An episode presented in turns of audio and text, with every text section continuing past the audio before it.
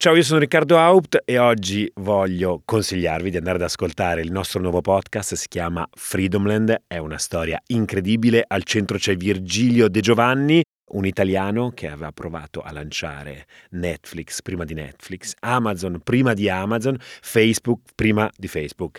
Era Freedomland un sogno, la prima web tv italiana nel pieno della bolla.com che gli scoppia fra le mani e la storia insomma andrà a finire malissimo. Andatelo ad ascoltare su tutti i canali di Will e sulle migliori piattaforme di podcast. Trovate il link in descrizione. Quest'uomo troppo famoso, troppo importante, troppo fortunato, che chiamavano Superman, Superstar, Superkraut. Questo cinquantenne con gli occhiali a stanghetta, dinanzi al quale James Bond diventava un'invenzione priva di pepe.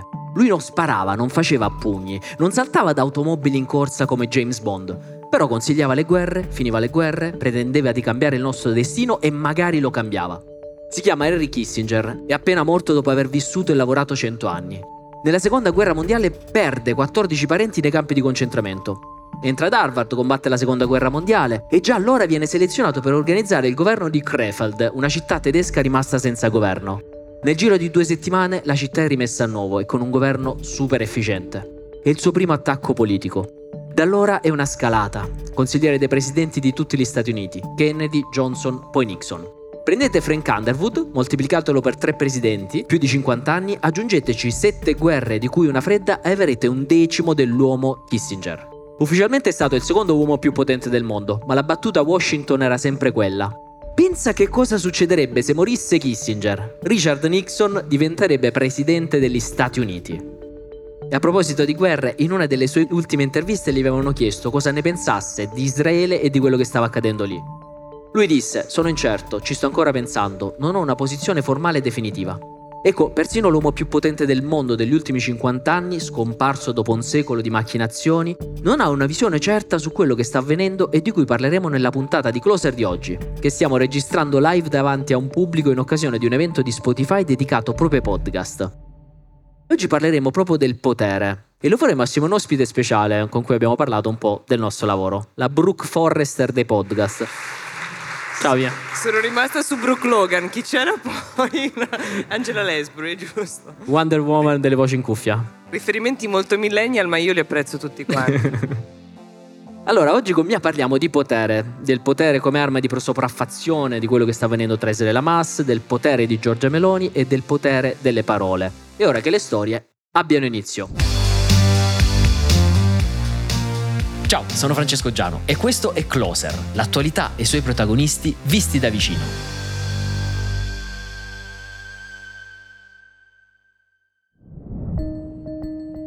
La domanda che mi viene subito da farti è se ci sarà e se ci può essere in un mondo come questo un erede di Kissinger.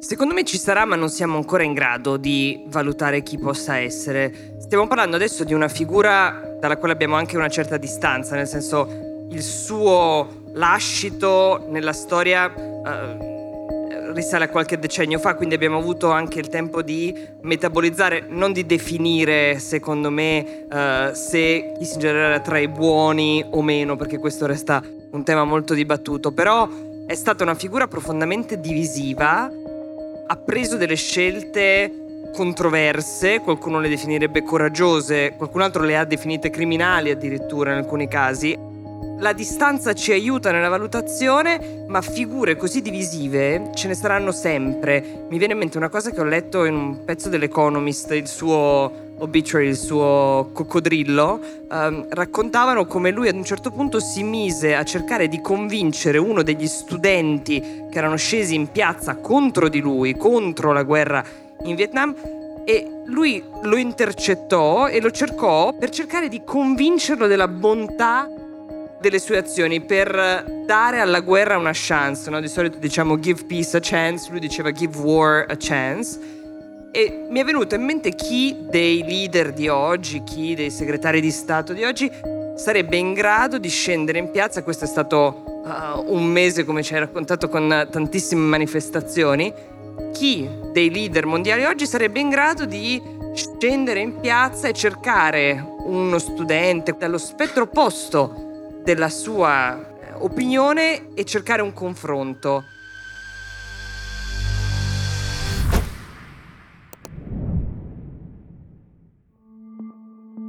Seconda storia di cui volevamo parlare è la tregua tra Hamas e Israele. Giovedì mattina l'esercito israeliano ha fatto sapere che è stato raggiunto un accordo per prolungare la tregua con Hamas. Tregua che era cominciata venerdì mattina, perciò oggi siamo al settimo giorno di tregua. Dall'inizio della tregua eh, sono stati scambiati, sono stati liberati 70 ostaggi israeliani in cambio di 210 prigionieri palestinesi. Il rapporto è sempre di 1 a 3 e a Gaza sono detenuti ancora 160 ostaggi. Ora, eh, cosa sta succedendo che mi ha colpito molto? C'è in atto una campagna di comunicazione dell'esercito israeliano per sensibilizzare il mondo sugli stupri avvenuti il 7 ottobre. Praticamente c'è l'unità investigativa israeliana la HAV 443 che è incaricata di indagare sui casi di violenza sessuale di massa avvenuti quel giorno. Le accuse sono orribili, non starò qui a entrare nei dettagli. Ma quello che è interessante è l'operazione di comunicazione di Israele. In occasione della giornata internazionale per l'eliminazione della violenza contro le donne, ha lanciato questa campagna di sensibilizzazione che andrà avanti due settimane, all'insegna dei messaggi niente scusa e credere alle donne israeliane. A te ha colpito, mi dicevi, questa storia anche?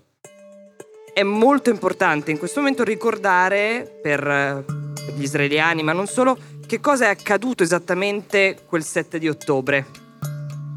Questa cosa è, è stata negli anni un, un leitmotiv per Israele, ma non solo, per tutte le comunità ebraiche del mondo. Pensate all'attenzione riposta nella conservazione della memoria di quello che è successo con l'olocausto. Questo talento per la memoria, che è anche un esercizio, è quello che Israele sta cercando di fare anche adesso.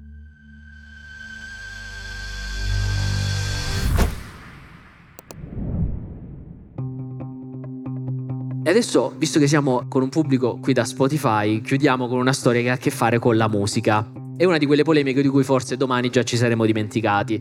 Fondamentalmente Alessandro Grando, sindaco di Ladispoli, ha annunciato di aver annullato la partecipazione al concerto di Capodanno del rapper emiliano Emi Schilla per testi che conterrebbero incitazioni alla violenza contro le donne.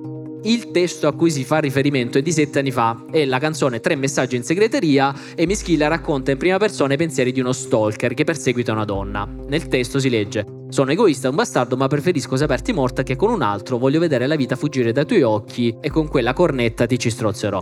Il sindaco ha rinunciato, ha detto che la decisione di mm, non avere Mischilla è stata presa al fine di ristabilire un clima di serenità. A me ha molto colpito quello che ha detto Emiliano Emischilla a proposito di questa polemica.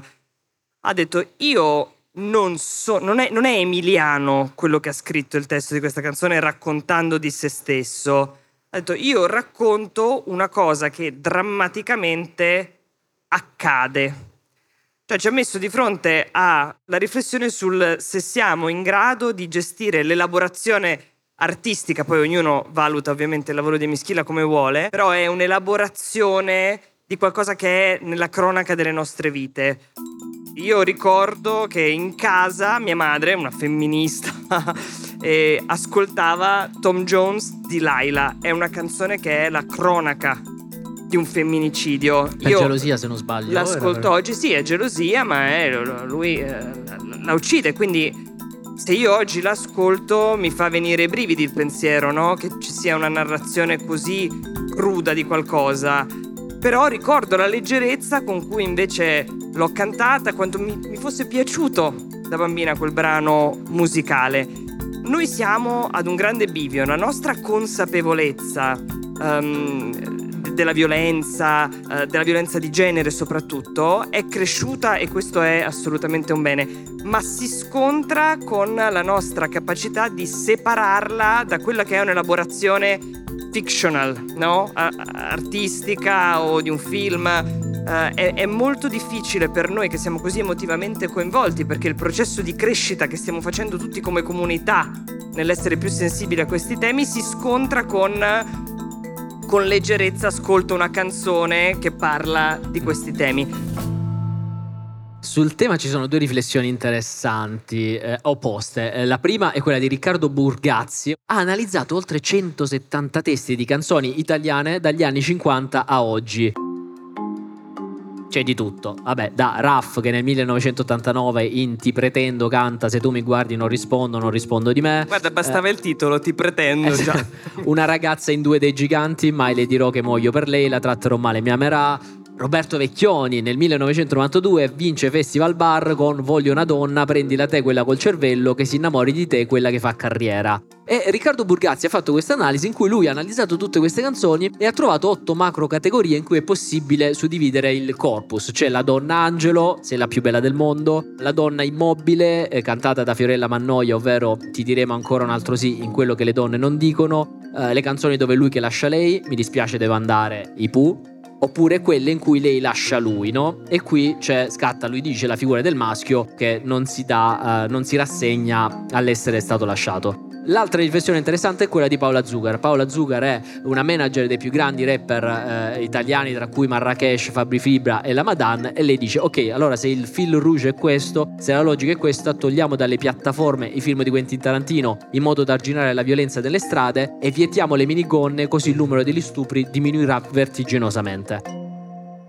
Insomma, è una di quelle polemiche continue, no? Io sono andato a vedere su Google, questa polemica c'è almeno una volta l'anno. Eh, nell'ultimo caso è nato per la trap con le parole di qualcuno che diceva ok, i testi della trap. Dal punto di vista politico mi chiedo quanto queste decisioni politiche siano frutto di una scelta e non di una rinuncia. Con questa noi finiamo, ehm, spero che anche il pubblico qui di Spotify si sia, si sia divertito, io vi ricordo che eh, Closer sarà aperto a tutti fino al 4 dicembre, poi sarà riservato agli iscritti alla membership di Blue Media, vi potete scrivere al link in descrizione, grazie alla Brooke Forrester dei podcast Mia Ceran e grazie al pubblico di Spotify. Querelato per molto meno, grazie Francesco Gianni. Closer è un podcast di Will scritto da Francesco Giano e Carlo Notar Pietro. Cura editoriale Francesco Zaffarano. Post produzione a cura di Cora Media. Supervisione suono e musica Luca Micheli.